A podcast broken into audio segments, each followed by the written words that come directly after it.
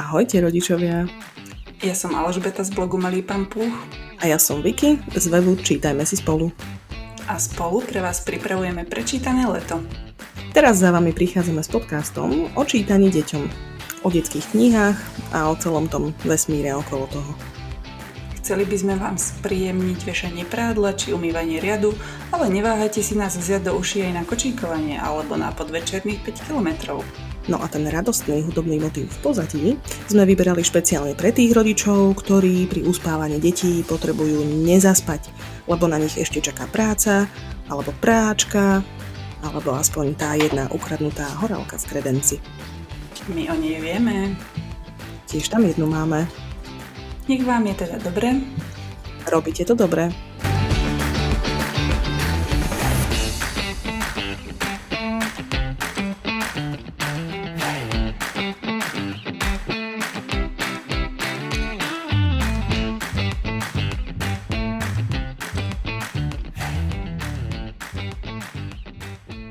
Milí rodičia, pozdravujeme vás v 7. týždni prečítaného leta. Ahoj Alžbeta. Ahoj Vicky. 7. týždeň o rebríkoch a schodoch. 7. týždeň, prosím ťa, to znamená, že keď skončí 7. týždeň, tak začína 8. a potom začína 9. a potom začína... No, u nás doma sa už intenzívne myslí na školu, pretože dcera nastupuje prvýkrát. A to je naše prvé dieťa, ktoré pôjde do školy. A s ťažkým stoicizmom k tomu pristupuje náš starší syn.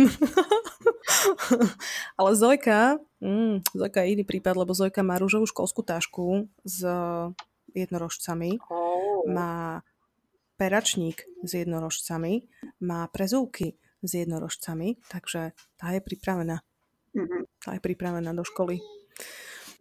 No, ideme sa rozprávať o tom, že čo sa všetko dialo medzi našimi blogermi počas tohto týždňa rebríkovo-schodového, ale hneď musím povedať, že v našej skupinke rodičovskej bola téma schodov a rebríkov veľmi oceňovaná, aj keď Alžbeta sa stále tvári, že to vôbec nie je tak. Ale v skutočnosti mnoho rodičov tému rebríkov a schodov v detských knihách poňalo ako výzvu. Podostávali sme sa k úžasným knihám, ktoré by nám vôbec neboli napadli, kebyže teda naši rodičia nelovili. A až nás priviedli k tomu, že sme skúsili vyhlásiť v tej našej rodičovskej skupine takú mini súťaž o to, že kto skúsi nájsť nejakú knižnú referenciu na nejakú úplne šialenú tému, ktorá nám napadla, ktorú môžeme a nemusíme použiť budúci rok. A téma bola, prosím, pekne. V prípade k tomu nemusíme, alebo vôbec na tým nepremýšľaj. V žiadnom prípade.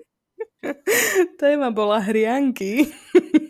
Toasty, obložené chleby a sendviče, no tak to v žiadnom prípade. Ja si myslím, že to je výborná téma. Ešte sa o tom porozprávame.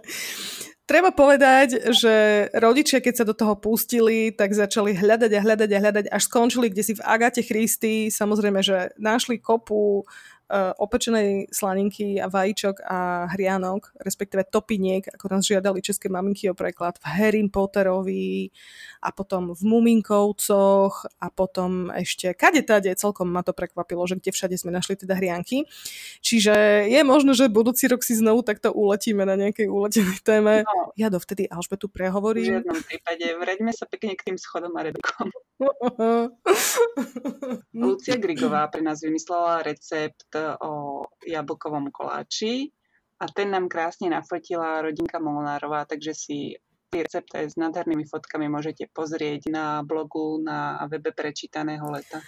Oni vždy, keď dajú tie fotky, tak ja mám pocit, že to varenie s tými malými deťmi je naozaj veľmi ľahké. Neviem, ako to robia, ale to bude možno, že tými katalógovými deťmi. Každopádne, keď sa pozriete na ten recept na krehký koláčik s ovocím, ktoré musíte pozbierať zo stromu, tam sú tie rebríky, tak až sa budete za ušami oblizovať a to ešte budete strašne to chcieť piecť, lebo veľmi dobre to vyzerá. Tak je. Kids World, ako každý týždeň, aj pre tento týždeň si pripravil recenziu nejakej dobrej spoločenskej hry, ktorú môžete hrať s deťmi, menšími aj väčšími. No a v tomto týždni nám dávali tip na takú veľmi známú hru Hady a rebríky, Snakes and Letters, od firmy Djeco, ktorú ilustroval Marc Boutavant. Vyzerá veľmi pekne tá hra. Marca Boutavana poznáte ako ilustrátora našej veľmi obľúbenej knižky, ktorá sa volá Mouk, Medvedík Mouk, píše sa to Mouk. a možno, že to poznáte ako televízny seriál, ale hlavne je to veľa farebná, žiarivá kniha o medvedíkovi Mukovi, ktorý cestuje po celom svete. A už dlho sme o tejto knihe nehovorili. Počuj, na budúci rok si to poznačme, že to chceme medzi odporúčané knihy, veď to je taká dobrá vec. A to je už asi všetko, pretože máme málo času, pretože sme robili rozhovor, ktorý je dlhý. Takže sa uložte a vyložte si nohy a tak. Rozprávali sme sa totiž to s našou kamoškou, asi preto to aj tak dlho trvalo, nejako sa nám naťahujú tie naše rozhovory v poslednom období. Rozprávali sme sa s našou kamoškou Veronikou Pizano, ktorú poznáte zo všetkých možných strán, asi možno ani neviete. A vrav sa hovorili sme o tom, ako sa šplhať po schodoch, ktoré sú namáhavé a ťažké, samozrejme v prenesenom význame. My sme s ňou hovorili o tom, že ako z dieťaťa urobiť čitateľa, keď sa vám ako rodičovi nechce. Tak tu je teda náš rozhovor s Veronikou Pizano.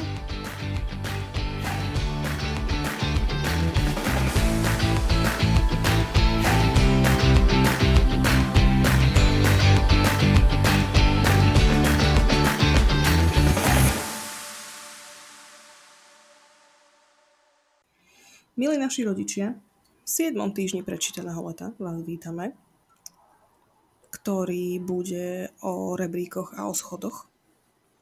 Povedzte, trápite sa? Netrápite sa? My sme si tak vymysleli na tento týždeň s Alžbetou. Čau Alžbeta, z veľkej diaľky. Čau Vicky. Vymysleli sme si fakt neľahkú tému, veru. Na ktorú bolo fakt ťažké nájsť knihy. No ale potom všetci naši kamaráti, ktorí nám pomáhajú vyberať knihy, ako sú všelijaké super knihovníčky a kadejaké ilustrátorky a všetky ostatné iné super ženy a super muži, prišli s výbornými nápadmi a začali sme zisťovať, kde všade vieme nájsť rebríky a schody, hasičské rebríky, výstupy na vysoké kopce a podobne. Takže same skvelé knihy sme vám namiešali. No ale potom prišla otázka, ktorého hasiča alebo turistu si zavolať ako hostia do nášho podcastu. Však Alžbeta. No a potom sme zistili, že nie sú rebríky ako rebríky a nie sú schody ako schody. Veru, ani kopce nie sú kopce. No a tak sme pre vás vyčarovali takúto super hostku, ktorú teraz dnes máme vo svojej našej virtuálnej obývačke.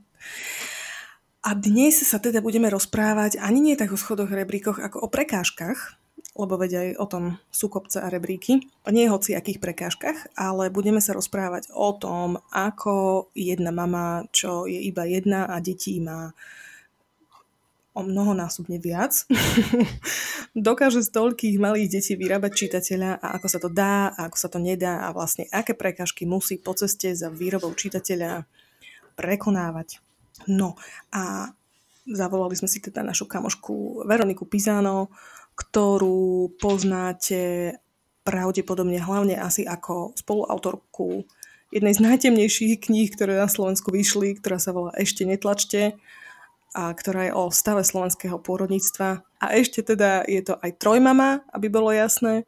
A ešte okrem iného je to ženská, ktorá robila úplne asi všetky projekty, ktoré kedy na Slovensku vznikli, lebo to je super akože energetická žena. Veronika, vítame ťa u nás. Čaute. No tak počúvaj, tak začni teda tým, že sa ešte tak sama svojimi vlastnými slovami predstav. No, ja som rozmýšľala, že turistka, hej, že som, ste si ma vlastne zavolali kvôli tej fotke z toho slovenského raja, čo som postovala tento rok, nie? A aby som sa predstavila, no prešla som si všeličím, asi pred 10 rokmi som skončila výšku a robila som marketing v médiách a v podstate minulý rok som skončila s marketingom a momentálne robím projektovú manažérku v takej inej super neziskovke IT v IT, ktorá robí kurzy pre dievčatá a ženy v oblasti IT, takže snažíme sa dostať viac žien do IT, ale dosť som definovaná asi svojim rodičovstvom, lebo presne tá kniha, díky, najtemnejšia kniha, výborne. Je to tak, nie? Hej, je to tak, bola by som rada, keby si ju ženy ešte predtým, než otehotňujú, prečítali, ale keď povieš, že najtemnejšia, tak neviem, či sa do toho zrovna vrhnú, no nevadí. Takže to moje rodičovstvo, lebo som aj blogovala a o rodičovstve, to som nechala, ale stále robím, alebo teraz robím také diskusnú reláciu o rodičovstve, takže hej, s tým rodičovstvom som taká celkom intenzívne spájaná vo verejnom priestore, alebo ako to povedať. A zase tých projektov som nerobila až tak veľa, to si trošku preháňala, ale občas sa mi niečo akože hej, pritrafí a zakopnem o niečo a trošku to viacej odkopnem, aby to išlo dopredu. Takže hej. Tak počúvaj, ešte rýchlo povedzme k tomu, ešte netlačme, aby sme teda povedali pravdu. Aj keď rozmýšľam nad tým, že podľa mňa väčšina tých, ktorí nás počúvajú, už majú deti. A to znamená, že podľa mňa sa s touto knihou už museli stretnúť alebo o nej museli počuť. A myslím si, že ona je extra temná, podľa mňa hlavne pre tých, ktorí už za sebou teda majú to odrodenie. Och, to je temnota, úplne si to spomínam. Je tam jedna špeciálna kapitola, cez ktorú ja som sama seba potrebovala svoju postporodnú skúsenosť nejakým spôsobom spracovať. Tak to bola taká temná časť. Ale jednoznačne odporúčame tým, ktorí nás náhodou počúvajú a nemajú ešte deti, alebo majú kamošky, ktoré idú čoskoro priviesť na svet dieťa, aby im ju podstrčili. Aj s dodaním odvahy, že? Lebo povedz pravdu, veď akože nie je to ľahké čítanie. No hej, tá kniha vyšla v 2016. Dobrá správa, stále je aktuálna. Zlá správa, stále je aktuálna. Takže asi takto by som to zhodnotila. Tá kniha je dobrá, lebo naozaj, ak človek nemá možno informácie o tom slovenskom pôrodníctve, tak ho do toho obrazu trošku dostane. A následne sa žena a prípadne s partnerom naozaj môžu trošku viac informovať, nerozhodnúť o tom, čo chcú a nedopadnúť tak, ako dopadá príliš veľa žien s rôznymi psychickými, ale aj fyzickými traumami, ktoré potom akože idú sa naozaj vlečú ďalej.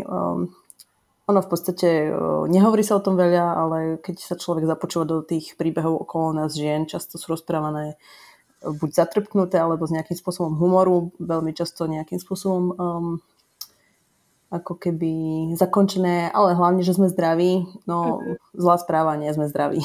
Takže naozaj, že to všetko, čo sa nám tam udeje v tej pôrodnici, má vplyv na to následné zdravie aj žien, aj ich detí. Takže chceli by sme, alebo celou to pointou knihy bolo, aby ženy mali tieto informácie a naozaj sa mohli trošku lepšie rozhodovať a tých informácií je našťastie už dosť veľa. Teraz aj v tom slovenskom priestore, v tom internete a sú aj ďalšie publikácie, takže je to síce taká chvíľková záležitosť ten pôrod, ale ovplyvňuje nás naozaj do budúca veľmi veľa. No dobre, tak ale my ani tak veľmi o tej knižke vlastne nechceme. My chceme o tých tvojich troch deťoch a hneď teda musíme povedať, že myslíme si my s Alžbetou, že každý jeden rodič je na medailu, ale prečíslení rodičia, tí sú na viac medailí.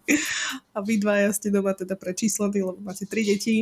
Tak prosím ťa povedz tak nejak, že v skratke, o tých tvojich deťoch a o vašej domácej situácii. Aj, naša domáca situácia. Tak Nathaniel mal práve pred pár dňami 7 rokov a teraz nastupuje do školy, takže sme zvedaví, čo bude. Lía bude mať v decembri 5 rokov a najmladší Henry bude mať v novembri 2 roky. Takže to sú naše deti. A tie mená vysvetlí, no. Nathaniel, Lía, Henry. No hľadali sme mená, ktoré sa rovnako vyslovujú v slovenčine, španielčine aj v angličtine. Takže takto sme dopadli. Najprv sme mali extrémne dlhé meno, potom extrémne krátke a až pri 3. sa nám podarilo tak trafiť sa tú správnu dĺžku. No teda vy ste doma španielsko, slovensko, anglická rodina, že? Hej, rozprávame, teda deti rozprávajú po slovensky, rozumejú po španielsky, ešte nerozprávajú po španielsky a my sa rozprávame s manželom po anglicky, takže to, čo si odpočúvajú, ale zatiaľ nám nerozumejú, takže ešte ich stále ohovárame v angličtine. Uvidíme, kedy nám to vydrží. No dobre, super úvod. Všetci si vedia predstaviť, aj tí, čo len jedno dieťa majú, tak si vedia predstaviť. Tak poďme sa teda rozprávať o tom, že ako teda je to s tou výrobou čítateľa a teda ako človek začína, s akými naivnými predstavami do toho ide a čo sa potom deje, keď sa dostáva človek k novým informáciám a k novým knihám, tak možno začni tým, že keď sa ti narodil Nathaniel a prišiel ten čas a chcela si začať knižkovať, tak aký to malo priebeh, a teraz keď máš to tretie dieťa a každé ťa chce na nejakú chvíľu a každé si chce čítať niečo iné a je aj niekde úplne inde, každé jedno z nich na takej tej čitateľskej úrovni, tak skús nám len taký dramatický oblúk na začiatok vykresliť. Ty vieš, že tam bol dramatický oblúk, že? Som si istá, že tam každý jeden rodič, ktorý začína s deťmi čítať, tak prechádza dramatickým oblúkom. Takže nám dramaticky vykresli dramatický oblúk v také nejakej dramatické... Áno, ale ty už nahrievaš polievočku. Samozrejme. My za Alžbetou vždy sme za polievočky a potom to rozvinieme do takých detailov. Sa budeme ťa ďalej pýtať.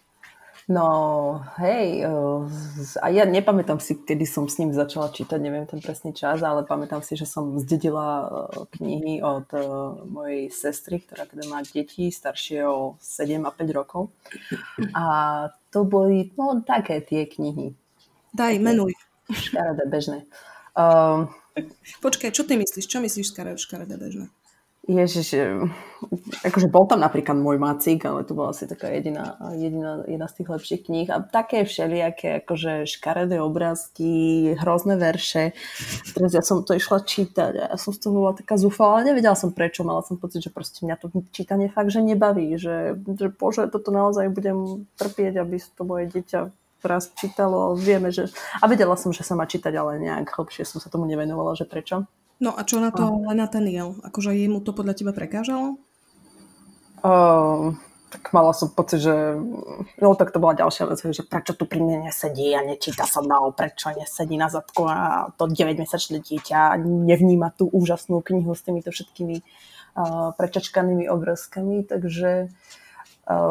nevedela som, fakt som nechápala, alebo nevedela som vôbec, aká je nejaké tá princípy toho čítania a poznala sa, že boli tam tie hrozné knihy. No. Takže to je to dramatické na úvod.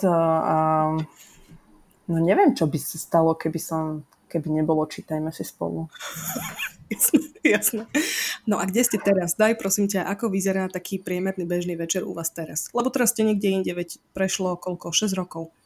Áno, teraz sme tak, že ja najmladšieho beriem okolo 7 do spálne a s ním si čítam knižky. Teda máme, momentálne frčíme na 4 knižkách. Nina Sitno husenička, Nina od... Áno, Nina, Kde je Nina a Dobrú noc Nina a ešte máme takú knižku so zvieratkami, kde vydávam zvuky ako zvieratko, takže s ním si čítam, on to zbožňuje, akože jedno z prvých slov, ktoré vlastne hovorí je čítať. A potom si ľahne, teda zoberie si knižky do postielky a zatváram dvere a on v podstate za chvíľu zaspí, že ten rituál fakt veľmi dobre funguje. Zatiaľ, uvidíme dokedy. No a potom je vlastne tá večerná rutina so staršími, takže umyť zuby, cvičiť nohy, lebo však ploché, krivé nohy, všetko.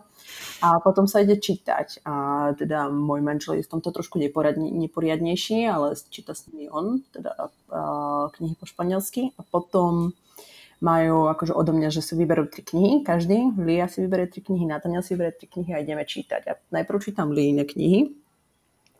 A ona si vyberá skôr také tie... Počkej, to je že 6? Hej. Čo si? 6 kníh. A milí naši kamoši, práve preto to sme na začiatku povedali, že táto žena má nos strčený do každého jedného projektu v tejto republike. No ona si číta 6 knížiek večer. Ale veď počkajte, veď zase nečítame, že si Nathanieluje celé. No a ona si teda vyberá knihy, ktoré sú také, že sa dajú prečítať celé. To sú proste, ja neviem, Boribón, Elmer a všetky tie proste, chápete, neviem ako nazvať tieto knihy. No picture books my im hovoríme, hej, môžeme sa dohodnúť, že pokojne im povedzme, že picture books, ale málo kedy vieme použiť slovo obrázková kniha v slovenčine, lebo v slovenčine obrázková kniha zväčša znamená samé obrázky, žiaden text, ale taká tá, že picture book znamená, že teda tá ilustrácia výrazne doplňa ten text, predbieha ho, dovysvetľuje, dokresľuje. Čiže ten obrázok je tam ako keby to, čo hlavne komunikuje obsah, ani nie tak ten text. A to, čo si ty vymenovala, to je presne ono. Mhm. No, hej, takže toto. A máme akože fakt veľa knížek, lebo bolo obdobie, kedy som teda to preháňala s nákupmi. Ale čo si... a takže máme veľmi veľa týchto kníh na výber, fakt, že ja neviem, ani to radšej nechcem povedať, že aké je to číslo. No a keď prečítame tieto tri knihy, tak ideme na Nathanielove knihy, ktoré sú teda už, z čoho sa veľmi teším, práve tie knihy už veľmi obsiahle, ale stále ešte potrebuje on obrázky. Uh-huh. A teraz frčíme v podstate na Ancijášovi, Muflón Ancijáš, už štvrtý diel. A tam vlastne po kapitolách väčšinou. Niekedy si vyberie aj len knižku, ktorá teda je ešte tá picture book, ale už teda kapitol. Takže teraz máme Ancijáša, teraz zostal na narodiny Mikuláša, malého Mikuláša, takže toho začíname čítať. No a vlastne tento rok som... No ale počkaj. Keď on si teda vyberie tri knižky, tak z jednej z tých troch prečítate jednu kapitolu, tak? Áno. Uh-huh. A vlastne kým čítame, tak veľmi často Lía zaspí, kým čítame. Uh-huh. To je úplne super. Ona sa tak otočí chrbtom, že toto ma už nezaujíma. A zaspí. A v podstate, keď dočítame s Nathanielom, tak zhasíname svetlo a čítam si ja vo svojej čítačke knižky a už... Oni už len tak, že ešte keď Lía je hore, tak musím najprv Liu pohľadkať po chrbte, poškrapkať po hlave. A potom sa otočím k Nathanielovi, pohľadkám po chrbte, poškrepkám po hlave a vlastne on zaspí. Uh-huh. A ja tam vlastne čítam v tej čítačke, čo je super, lebo to som začala robiť len niekedy, vlastne dostala som čítačku na Vianoce, tuším. Uh-huh. Tak to som začala robiť len vlastne niekedy na začiatku tohto roka, v januári a super, lebo som oveľa viac teraz čítam. My úplne, Alžbeta, že my hlasujeme za čítačku pri uspávaní detí. Však? Áno, s nejakou osvetlenou, podsvietenou obrazovkou. Áno, mám to teplúčke svetielko oranžové, je to jasné. No keby ste to chceli inak vyjadrené teda v čase, tak máme to tak, že asi 45 minút čítam.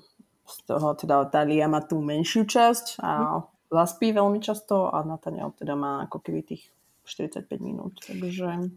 Takže si myslím, že toto je celkom super. A majú radi čítanie. Viem, mám pocit, že Nathaniel má trošku radšej to čítanie, ale možno je to práve tým, že naozaj Lía a Idliu ešte nebavia tie dlhočízne knihy. No a popíš, ako to vyzerá, že do akej miery je Lía na teba nalepená z ruku v tvojich vlasoch a tak ďalej. Lebo určite to nie je len o tom, že teda sa delíte o ten príbeh. Ak si spomenula ruku v mojich vlasoch, tak nie. Nie. Ja som taká veľmi nedotyková osoba. Ja ich objímam všetko, ale ono stačí, že si na mňa Nathaniel vyloží nohu počas čítania a už ho tak ako odsúvam. A na hlavu mi nesmie šahať nikto. Že nikto. Raz za rok môže kadernička, aj to veľmi trpím. Takže, Bože, ja ti tak rozumiem. Dievčatá, ja vám tak nerozumiem. Akože ja to rada, hej, moja sestra je presne tá, ktorej my sme mali tak posteľ tak do L-ka, teda 2 postele do L-ka, ja som vždy ju škrapkala v hlave, keď ona zaspala, zbožňovala to. Ale ja to teda neznašam, mne sa niekto nesmie. No dobre, čiže dobre, výborne, dovysvetlí to, čiže dieťa neškrapka teba alebo neťahate za vlasy, ty škrapkáš dieťa? Naopak? A to až potom, keď dočítame. No tak ale máte nejaký fyzický kontakt? Tak ležíme spolu v posteli. No. Takže ja som v strede, oni sú vedľa mňa a fyzický kontakt. Nesmú sa ma dotýkať. Ale inak akože aj tomu rozumiem, že si mama proste vyhradí teritorium, že nedýchaj na mňa. Napríklad ja občas zaujímam, nedýchaj. No dobre. Uh-huh. A akože ja som v tomto tak trošku prísna, by som povedala, lebo proste keď Lía na tom začne poskakovať a neviem čo, tak ja ju akože trošku, jej poviem, že Lía akože ľahni si a nie, lebo mňa to vyrušuje, nemám to rada, akože poviem to na rovinu, akože nie je to boh vie čo, ale proste už som, potrebujem, aby sa skľudnilo, lebo viem, že keď sa neskľudní, tak potom nezaspí, takže... A Nathaniel akože ten je kľudný, v pohode, prst v nose, takže to tak zakomponujem do čítania a Muflón Ancijáš prebehol okolo chlapčeka, ktorý si práve prtal v nose, volal sa Nathaniel, takže to nie. On totiž neznáša, keď na ňo aplikujem príbehy. Takže to je inak veľmi taká zvláštna vlastnosť, že keď začnem rozprávať niečo, čo sme práve čítali a výmením postavu, že to nebol Mikuláš, ale že to bol Nathaniel, tak on úplne ide akože do fakt, že hysterie a začne zjapať, takže aj keď zakomponujem, že si šprtá v nose do knihy, tak to neznáša. Prestane, takže je to super. A to je super, lebo taká realita. Akože všetky by sme chceli byť 100% prítomné láskavé matky, ale realita je taká, že ešte pred 20 minútami sa mi nechcelo ani tento podcast nahrávať. Čiže dôležité je, že tam sme more. Hej. No počkaj. Ja ten fyzický kontakt nahrádzam tým časom. No, nie, 20 minút, 45 minút. Presne tak. A hej, presne tak. A je, no, akože samozrejme, tu všetky matky sveta teraz svorne vydýchli, že je to tak. Nedá sa vždy sa dotýkať a je úplne v poriadku, keď mami majú hranice. Akože, toto je naozaj čisto o mne, že ja proste nie som dotyková osoba, naozaj, že nemám rada, keď sa po mne začnú liepať, akože nehovoriac o tom, že proste mám takmer dvojročného, ktorého ešte dojčím, takže toho fyzického kontaktu mám s dieťaťom za deň, že až, hej, takže toto je úplne, ja viem, poznám tie svoje hranice, nehambím sa za to a proste som taká, ako som a tým mojim deťom to neuškodí, to by som sa nebala. Takže tak, no. Poďme teraz. Neviem, takže to je náš večer, hej, naozaj, že je to veľmi dôležitý rituál toho zaspávania.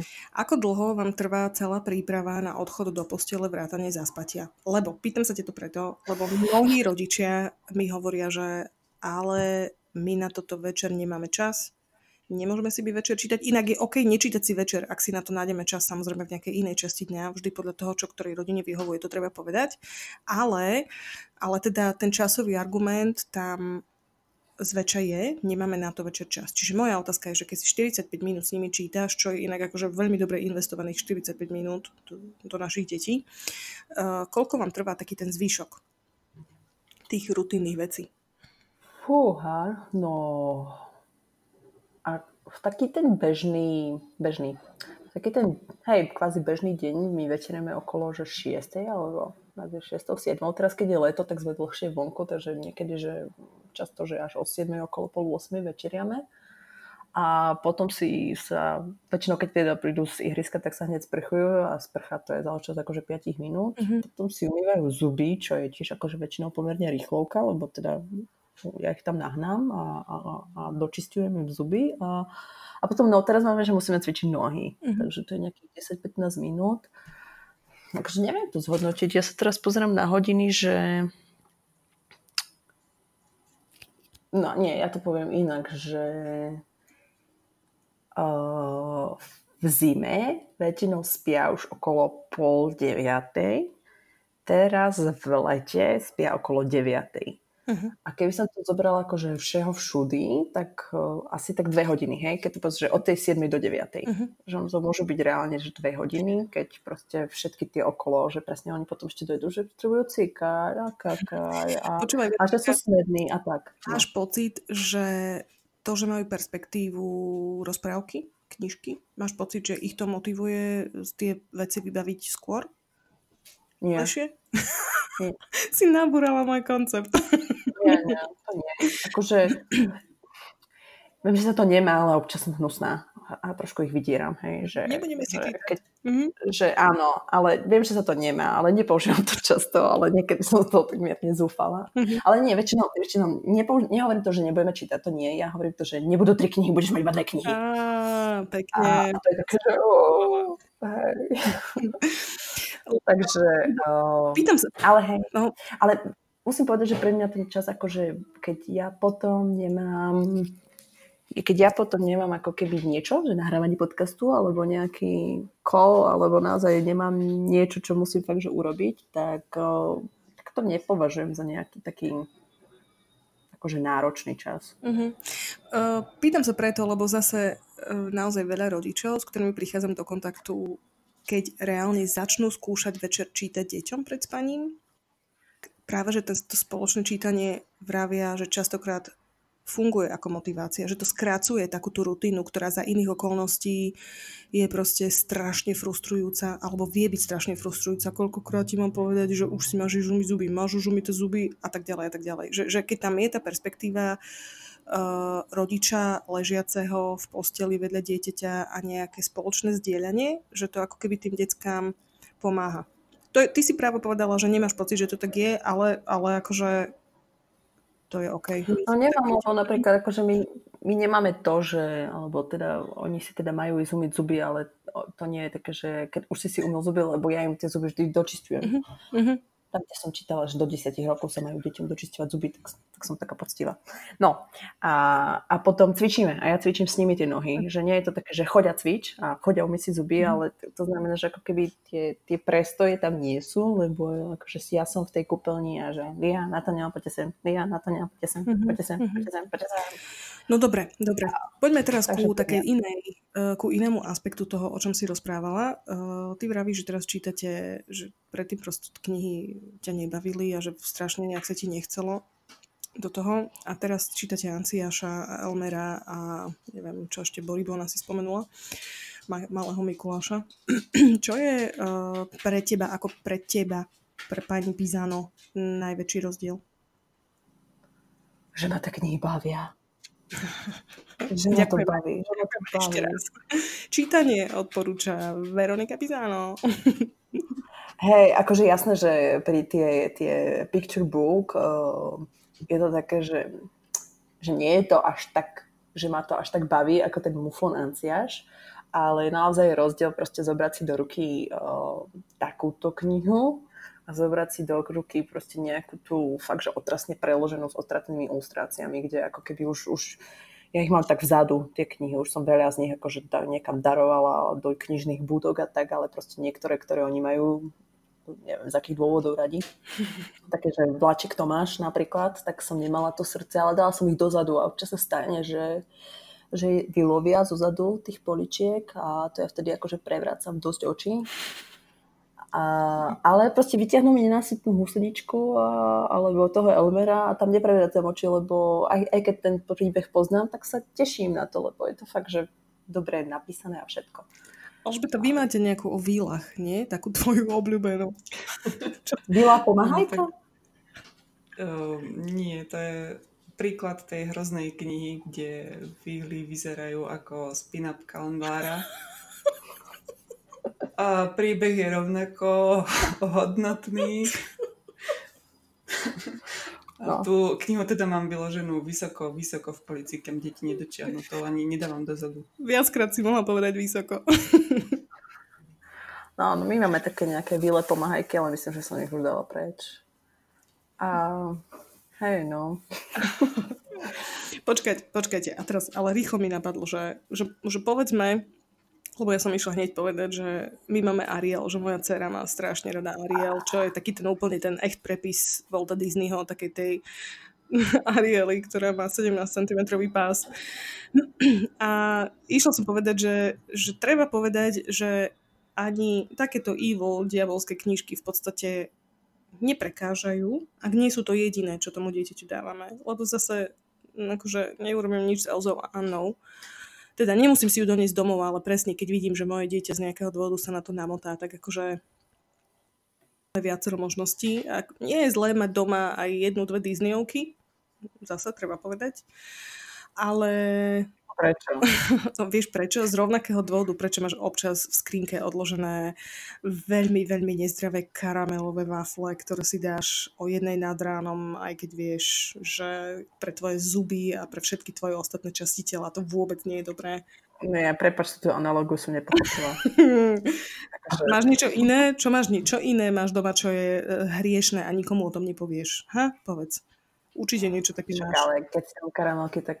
Akože to je super, ale čo je super na tom, keď si dáš Ariel? Ty ako rodič, ja hovorím o čele. Nie, ako rodič nič. Hej, ale ja na Arielu poviem, ale tak sama si ju prečítaj. Ja si s tebou budem čítať, neviem, Špinušku. Čo teraz najnovšie čítame? Takú krásnu knižku čítame teraz. Alžbeta, ako sa volá tá kniha? My sa o nej rozprávali minule. Mala sa volať Koniami daj pod okno, ale našťastie teda na poslednú chvíľu zmenili ten názov. Toňa Revajová to napísala a volá sa Rok sívka ohníváka. O dievčatku, ktoré chodí do škôlky a strašne sa teší do prvého ročníka a naučí sa čítať. Tak citlivo písaná, nádherná vec to je. Tak toto máme rozčítané teraz. No, čiže Arielu si číta sama, alebo z baby si číta Arielu a karamelová vafla čaká na mňa. No dobre, ale tak vráťme sa naspäť k tomu, že teda hovoríš, že ty si začala mať požitok z tých príbehov, jednoducho, hej? Áno, a teraz ako Nathaniel začal, teda chcel už čítať také tie dlhšie knižky a rozmýšľam, ktorá bola tá jedna z prvých, ktorú tak zvládol. Muflón Ancijáš bola asi jedna z prvých a to mňa bavilo, lebo ja som tie knihy nečítala, tie nové, detské v podstate. A zároveň mám pocit, že voľakedy tie detské ani neboli také dobré, alebo možno ani vôbec neboli také. Boli iba knihy, ktoré boli akože mŕte textu, žiadne obrázky. A teraz ich je hrozne veľa a sú hrozne dobré, tak si to fakt, že užívam. Že sa teším na to, že na ďalšiu kapitolu Muflona Ancijáša. Takže bavím sa, fakt sa akože na tom bavím. Zo Škrupinky napríklad sme čítali a teraz sme objavili v knižnici druhý diel zo Škrupinky. Ježiš, to je ako to? No, my niekedy začneme s dcerou čítať knihu a po prvej kapitole, keď ona zaspí, alebo po druhej, tak potom si večer dočítam sama celú, lebo je to fakt zaujímavé. Hej, presne. Keď sme mali podcast s Meškovcami, tak Mišo vravel, že oni teraz čítali z Lily... Čo to bolo? Charlie a čokoládová tváreň? Tak vravel, že si sa dohodnú, že prečítajú iba jednu kapitolu dnes večer a že potom sa ide spať a že on potom tak nenapadne, akože pridá ešte jednu a ona mu občas povie, že Ucko, ale mali sme čítať iba jednu a on jej na to povie, tak pomýlil som sa, lebo ho proste tie dialógy bavia. I to je super, akože nie je lepšia vec, keď dospelého baví detská kniha. Ja si tak pamätám, že som raz chcela očekovať, že ako bude vyzerať môj detko Rýchly šíp. A boli sme na nejakom výlete a ja som začala čítať tú knižku a v polke knihy som tak precitla, že kde mám deti, kde mám muža, všetci sú niekde vonku na ihrisku a ja si čítam Hlušíkovú. No dobre, ale teraz prosím ťa... To sú plnotextové knižky, akože na malom Mikulášovi sa nesmiať, to si neviem predstaviť, ale čo si robila, keď mal Nathaniel ako tvoje prvé dieťa, ako tvoja prvá palacinka čitateľská, keď mal 3 roky? No, rušila som logopédiu. Logopédiu. Hej, no ono je to akože celé také zaujímavé, že to naše dieťa prvé malo oneskorený rečový vývin. Som si tak dodatočne trieskala hlavu, že čo všetko som mala robiť a nerobila som. To mami tak zvyknú, hej. Hej, no tie prvé chuďatka deti. To sú tie prvé palacinky, vravím, hej. No, hej. Potom tie tretie, tie už sú také v pohode. Ešte nám chýba jedna.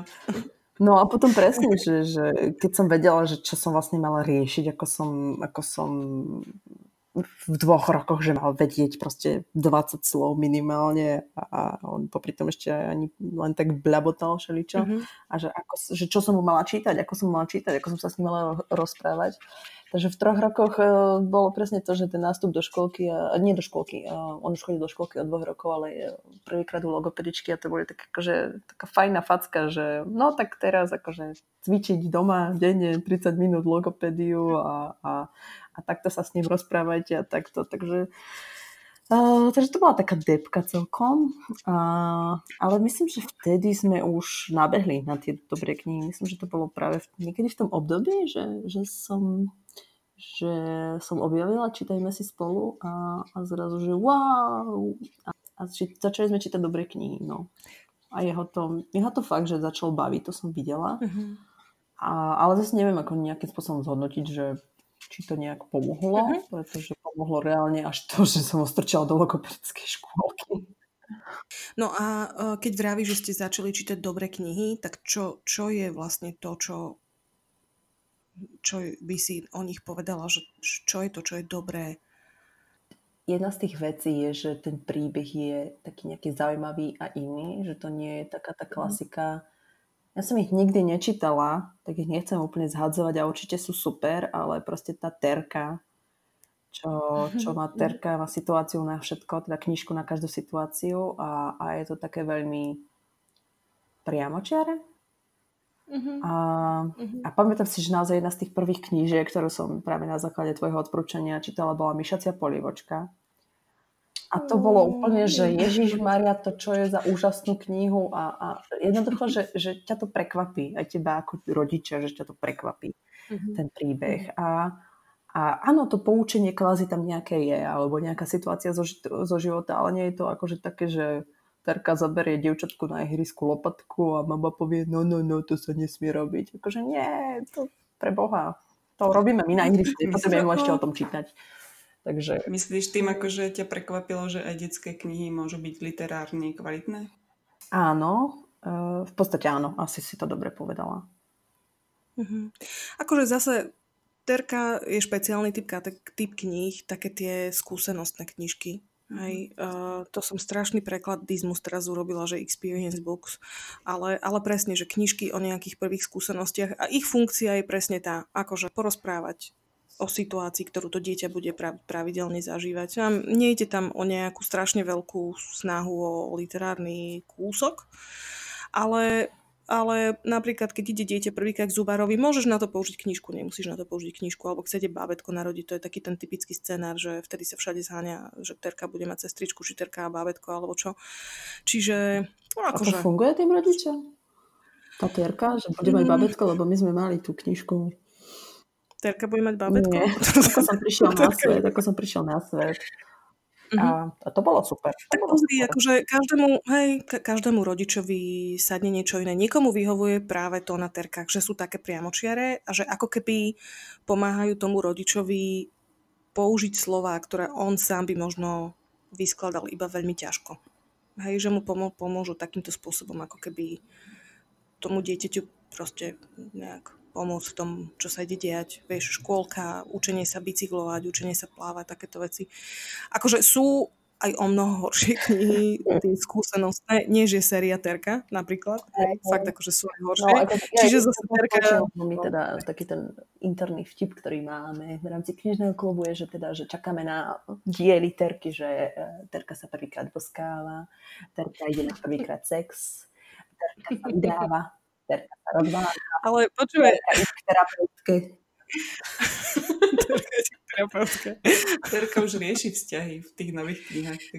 Áno, už majú verzie, ktoré sú dokonca v pevnej väzbe. Dostane zaľúbený listuším, som minule zahliadla. Čiže akože terka dozrieva. No dobre, ale vráťme sa. To ste terapeutovi, alebo čo? Ja verím, teším sa, terka sa rozvádza a podobne. To bude super. Čiže vráťme sa k myšacej polievke. Čiže myšacia polievka bola teda pre teba, ako hovoríš? Takéto wow. Hej. Dobre, a čo si povedala, keď si sa dívala na ilustrácie v tej knižke? Lebo toto nám občas rodičia vravia, že prosím vás, veď takto nemá byť ilustrovaná detská knižka. Čo to je? Žiadne farby. Nie, to bolo super. To som, neviem, nechcem povedať, že nie som vizuálny typ. Myslím si, že viem rozoznať nejaký gíč, respektíve brák od niečoho dobrého, ale určite nepoviem niečo. Tak... Nie, to by mi ani nepomohlo. Nie, to určite nie.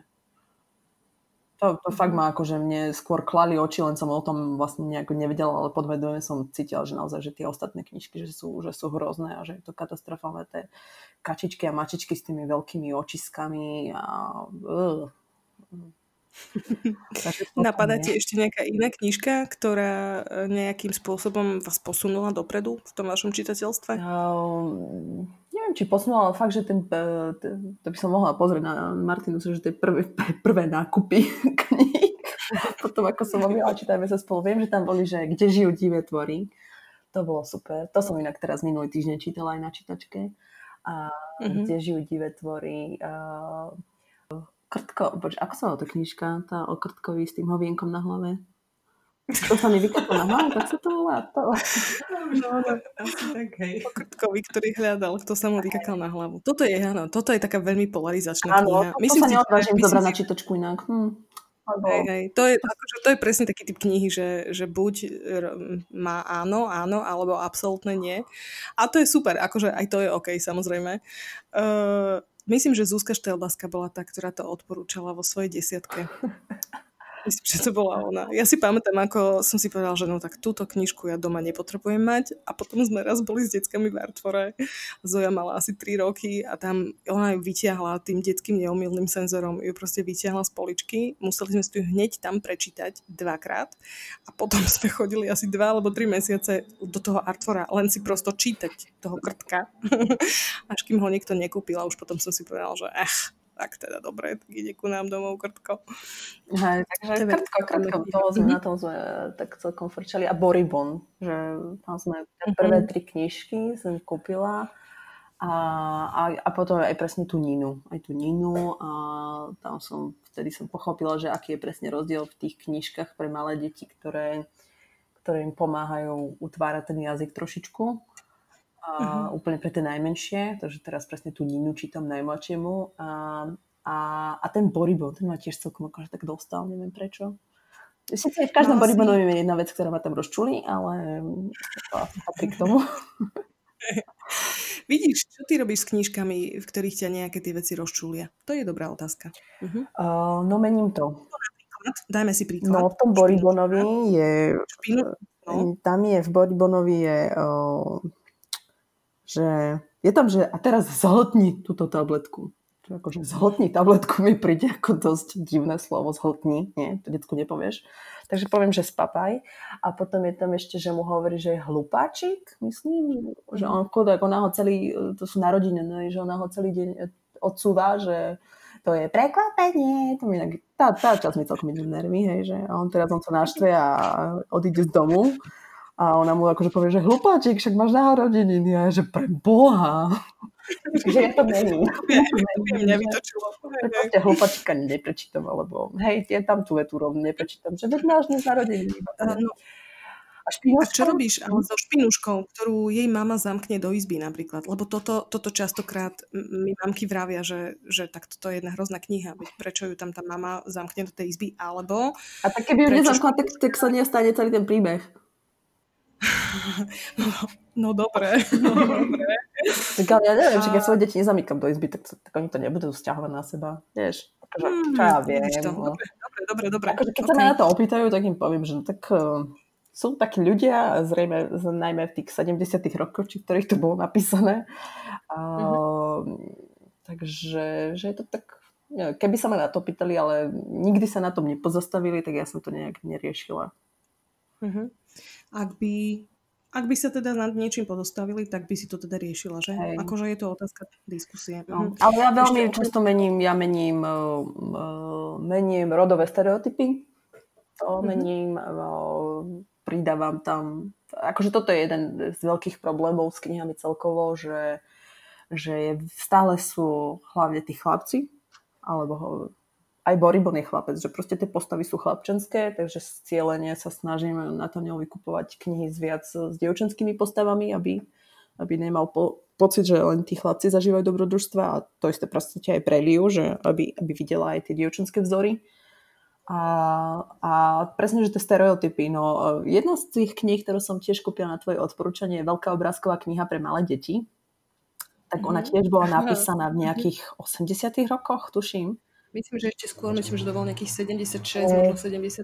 A som potom, sestra mala ešte tú pôvodnú verziu. A toto je vlastne taká verzia, ktorá je trošku obnovená, ale je to tam presne, že však oni majú 5 detí a dievčatá varia, hrajú sa s babikami a chlapci akože chodia do lesa a podobne. Takže to tam normálne, že cieľe nemením, že hovorím, že všetky deti išli spolu do lesa a na ryby a podobne. A s babikami sa hral tento a nie iba dievčatá. Takže toto mením, to je to, čo ma celkom dosť vytáča v knižkách. Super. Čiže čo je podľa teba, myslíš si, že teraz sa to snažím naformulovať, hej, z toho všetkého, čo si vravela, tak mi vychádza, že jedna z najväčších premenných, ako keby v tom všetkom, je taký ten tvoj pôžitok z toho, čo čítaš s deckami. Jednoznačne. Uh-huh. A druhý je, že aj keď to je príbeh pre deti, tak nie je hlúpy. Áno, áno, určite. Uh-huh. Ešte niečo by si dodala? A hovoríme aj o takom veku naozaj, že malé deti. Jednoročné, dvoročné deti. Hej. Akože áno, že fakt, že od narodenia. Akože ja teraz s tým Henrym dávam stále tých 4 knižky dookola už, ja neviem, mesiace. No, akože šľak trafil, keby to nebolo, keby to nebola dobrá kniha. A myslím si, že je dôležité povedať, ale možno to nebude až také podstatné pre rodičov, ktorí počúvajú tento podcast, lebo ako počúvajú, tak sa asi v tomto celkom taký... už vzdelaný, alebo ako tomu povedať, je práve to, že ja to naozaj robím, jednak ma to baví ten čas s nimi strávený, že je to taký koncentrovaný čas, kedy naozaj sa na seba sústredíme, ale ja viem, že to robím za nejakým účelom. Mm-hmm. Jedna vec je ten byť spolu, ale ja viem, že je to tá investícia do aj pre tú školu, je to investícia pre ich mozgy, je to investícia proste pre ich empatiu. A akože neviem si predstaviť reálne niečo, čo by im dalo viac ako to, že si spolu čítame. Keď nerátam proste to, že dostanú najesť a neviem čo. Mám pocit, že toto je ako keby... Že ako vieš, ten obed musíš navariť a to je hrozná otrava, aby potom to do nich narvať, tie vitamíny v tej zelenine a stojí ťa to energie. Až tak mňa to tak nebaví, hej. Ale akože to čítanie, to je tak veľa dobrých vecí a bez námahy v podstate. A to je hrozne super. To neviem, či niekedy niečo bude tak bez námahy. Takže... Tá myšlienka, že to naozaj robím cieľne, že viem, prečo to robím, je podľa mňa dôležitá. Veronika, kde všade na sociálnych sieťach a internetoch ťa môžu nájsť ľudia, ktorí ťa chcú sledovať po tomto podcaste? Menuj všetkých 28 pozícií. Nie. Ja Instagram ma nikdy nejak nechytil, takže som tam, ale občas si tam niečo kúknem. Ale môj manžel je tam. Ak si môj manžel fotí Gustavo Pizano, tak si pozrite na Instagrame môjho manžela fotky.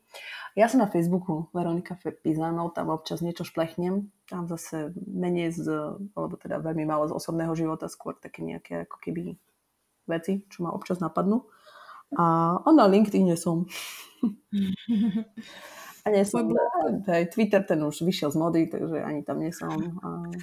A blogovať už nebloguješ, že? Nie, nechce sa mi. Ale robím tú diskusiu Homoparents, takže to si môžete pozrieť na týždeň.sk relácie Homoparents. Takže to je aj ako podcast a to je aj ako video. A, takže to teraz je. Dobre, ďakujeme ti. Pozdravujeme teda vaše 3 deti, pozdravujeme tvojho Gustava, no a ďakujeme ti za tvoj čas. A ja ďakujem a dúfam, že to nebude, teda, že to bude pre niekoho inšpiratívne a prínosné. A sledujte, čítajme si spolu.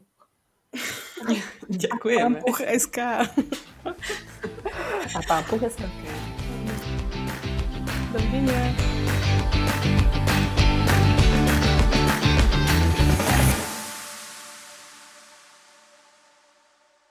Toto bol rozhovor s Veronikou Pizano. Alžbeta, moja otázka na teba je, čo robíš ty, keď začneš dieťaťu čítať nejakú knihu, ktorú strašne chce čítať, ale teba nebaví? No snažím sa ju dočítať a čo je najhoršie, teda akože najťažšie, tak snažím sa nedať najavo nejaké moje znechutenie, hlavne ak je to kniha, ktorú si ona sama vybrala. A keď to teda dočítame, tak ju odložím a snažím sa k nej teda nevracať. Čo väčšinou sa teda stáva často, že to sú také knihy, ktoré si raz prečítate a potom už niekde zapadajú prachom na polici. Ja myslím, že keď čítame nejakú knihu, ktorá mňa nebaví, no ja mám pocit, že na mne to tie deti vidia. Ale zasa je pravda, že ja mám zhruba raz toľko mimických smalov v tvári, než má úplne bežný človek. Čiže kto ma len trochu pozná, tak vie. Čiže ja som prišla k tomu záveru, že musím to povedať rovno, lebo zase nechcem, aby sa dívali na mňa, že s nejakou nechuťou čítam niečo. No to je to, ja to akože dokážem, aspoň si myslím, ale ťažko povedať. No, toľko k dnešnému podcastu. Každopádne, či už sa pretvarujete alebo nepretvarujete pred tými deťmi, závisí to možno od toho, či máte veľa alebo málo mimických svalov na tvári. S určitosťou by ste si mali zapamätať z tohto podcastu to, že máte právo na to, aby vás tá knižka bavila. Čiže ak kapete nudou pri Máši a Medveďovi, alebo hoci aj pri Mimi a Líze, lebo nemusí sa Mimi a Líza páčiť každému, alebo pri Roaldovi Dahlovi, máte úplné právo vymeniť to za knihu inú, tak aby ste si to echt ozaj užívali, aby deti videli na vás, že dospelí si knižky vedia užívať, lebo potom to je to, čo z nich vlastne naozaj robí čitateľov. Tak to je asi to, čo by sme chceli, aby ste si zapamätali, a tešíme sa na vás budúci týždeň v novej téme, a to je spánok. Spánok. A našou hostkou bude Miška, mama 8-ročného Ríška, ktorý je chlapcom s autistickou poruchou, a bude to teda veľmi, veľmi zaujímavé. Máte sa na čo tešiť. My sa tiež tešíme na vás. Majte sa dobre. Robíte to dobre.